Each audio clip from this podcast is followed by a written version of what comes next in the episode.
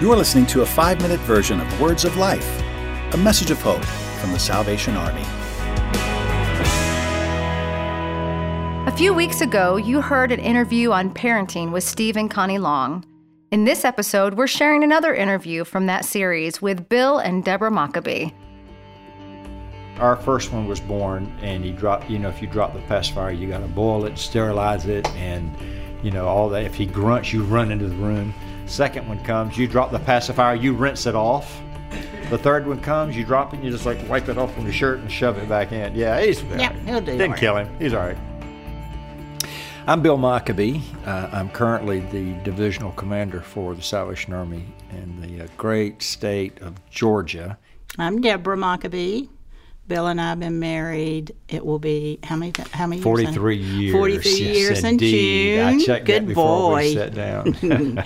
And we have three boys. Yep. We have William, and we have Matthew, who uh, resides with the King of Kings now, and we have Jeremy, who lives here in Georgia. Those are our boys. And they're all three Salvation Army officers, which is Yep. interesting to us because we didn't raise them No. to be Salvationists. I, I think we kind of agreed on that pretty Yeah. early when, when we started. We wanted them to be men of God. Men of God. If that was in The Salvation, Salvation Army, Army, great. Yeah. But it's interesting that all three of them ended up. Uh, ma- they're not following in my, our footsteps. They're making their own footsteps, and that was pretty important to us. But it was interesting to watch that. Our youngest son was a pilot for Delta Airlines and uh, left a very nice career. Um, I was a little bit bummed out about that, proud, but I mean, we got some flight perks with all that kind of stuff, so it was kind of disappointing. But you know, they're doing all three boys uh, have done very, very well. We didn't push becoming soldiers um, in the army. We Members. didn't. We never pushed for that. When they they knew when it was time, if they wanted to, that was great, and we would help them go towards that goal. But we really never sat and talked to them about the Salvation Army. The important topic was you have to be a man of God. There was a lot of expectations put on them A because of of, who we did, were. yeah. So there were a lot of people expecting them to do things, Yeah. and we, we had to tell them. It it was a part of an it was part of our family narrative that you got to do what you do, and we will love you and support you. I mean that goes without saying. Whether Yeah. it's part of faith, I think as a child, if if they went.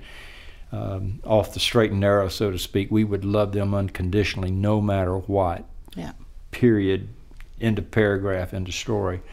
And we tried to assure them of that. And uh, I, th- I think as a result of that, they made their own decision. And they will say to people when they see them now, I think it's a sense of pride for them. You're following in your parents' footsteps.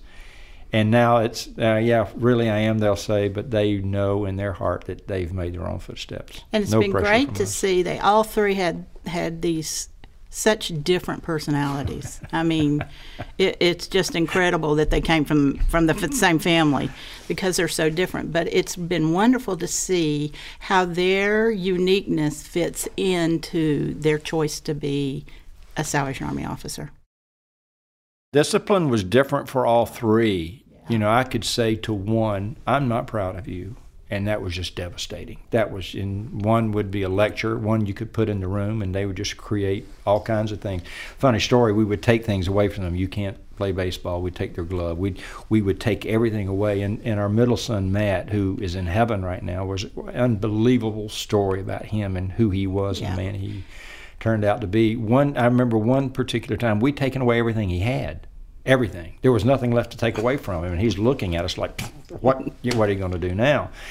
So we decided in the scripture, the year of Jubilee, where everything was forgiven. So we decided and tried to make it scriptural to him. We're going to return everything that Yeah, we were that-. To, it's the year of Jubilee. It's scriptural. We gave him everything back, only so we could start taking it away again. So Yeah. that didn't have that big of an impact on he him. He really it was. He was a strong-willed child. If I could go back and do it over again, I would do things different. I think we did pretty well. I mean, there's no manual that comes with No. parenting. You learn a lot in being people of faith. Uh, there is a lot that is given to us by the Holy Spirit. Thanks for listening. To hear the full version of this week's episode, subscribe to Words of Life on your favorite podcast store or visit SalvationArmySoundcast.org.